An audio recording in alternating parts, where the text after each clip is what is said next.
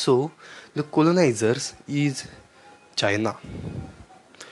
You will just not believe me and you will send me to mental asylum. Am I right? Okay. Take a world map in front of you and just see China. If I tell you that China is much more bigger than that is on world map, will you believe me? You will send me to I think you will just hang me. So why am, am I talking like this? You will come to know. These are the real life examples which we are neglecting, and if we neglecting, uh, oh, sorry, if we neglected it for a long time, China will be the second, sorry, not second, the first superpower after US. So let's get started. So China, Chinese colonization is not different, but they have used their power of money. So, what are the examples? Sri Lanka Hambantota port. I'll tell you a short story. Imagine there is a president of Sri Lanka who wants to build a simple port for his economic benefits.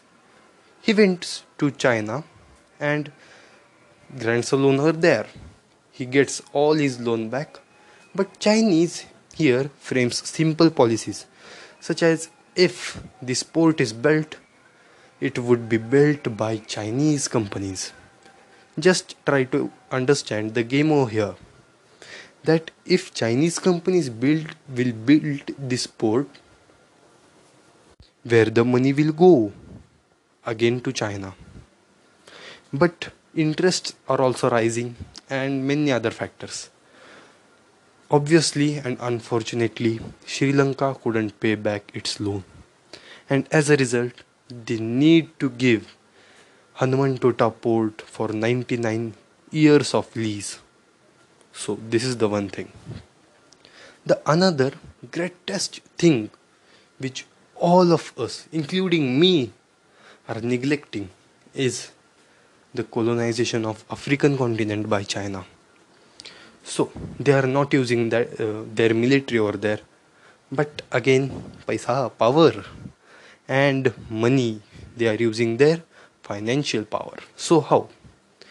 Let me explain it to you in a story format. So you know africa is a poor continent and it needs money for their economic growth.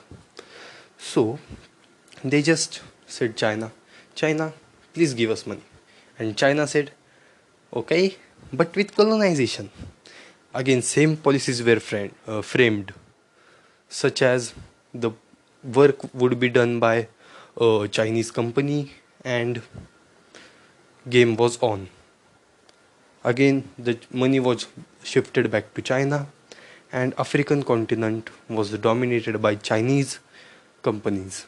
So, the famous example is the African Union's headquarters, which worth 200 million, was gifted from China to African continent, to African Union.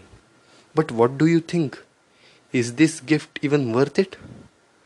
Will China give 200 millions of headquarters of African continent to Africa as a gift, a simple gift? Of course not, if you are a wise person.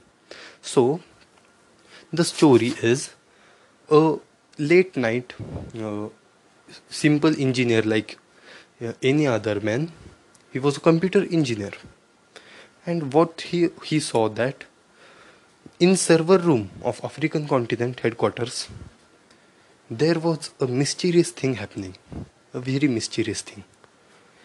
At nights the computers were sending data to someone different other than the African chairman. The data was sent to China. The very dreadful thing happened in the history of Africa that their data was stolen. So when research was when researchers came and just saw the whole and searched for the whole African headquarters, they found secret cameras, they found secret mics, and many many other things. But the african countries could not couldn't just speak because first thing it was a gift. Second thing they have the loan. This is the power of the loan. This is the burden of the loan. Please understand. Countries could freak out at chinese but they need to shut their mouth up because of a simple huge lump sum of loan on their heads so how could China manipulate this? I told you that China could be the next superpower. So how? If uh, let's take the example of United Nations. Every country in the world has one vote in United Nations. And if I tell you that China has the more dominance in Africa, in Sri Lanka, in many other countries, during the United Nations voting, what do you think? Will Africa vote against China? Of course not. Will Sri Lanka vote against China? Of course not, because you have taken their loan and you couldn't just vote against them. So, this African continent is comprised of many countries which uh, took loan from China and are under their burden. During United Nations conference they will vote in favor of China. So the other thing is China is quite a developed nation now on paper itself sorry. And the labor is not so cheap over there.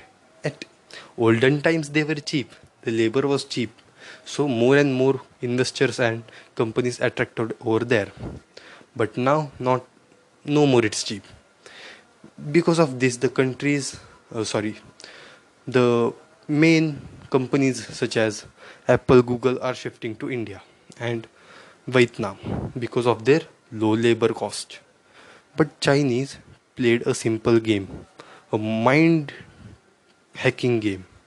They said what if our labor is expensive you put your headquarters in africa in sri lanka in our captured land, in our leased land, which was given to China because the countries just couldn't pay the loan off. 15,000 acres of Sri Lankan land is on lease to China for 99 years. This is the horrific truth of today's colonization.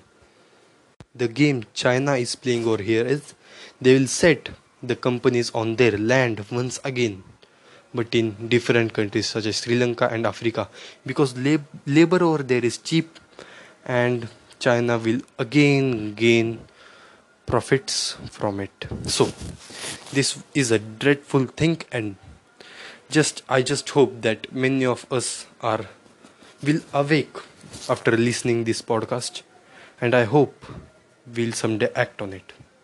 So if you like my podcast, if you are liking my lessons, please subscribe to my podcast, Motivational Guruji.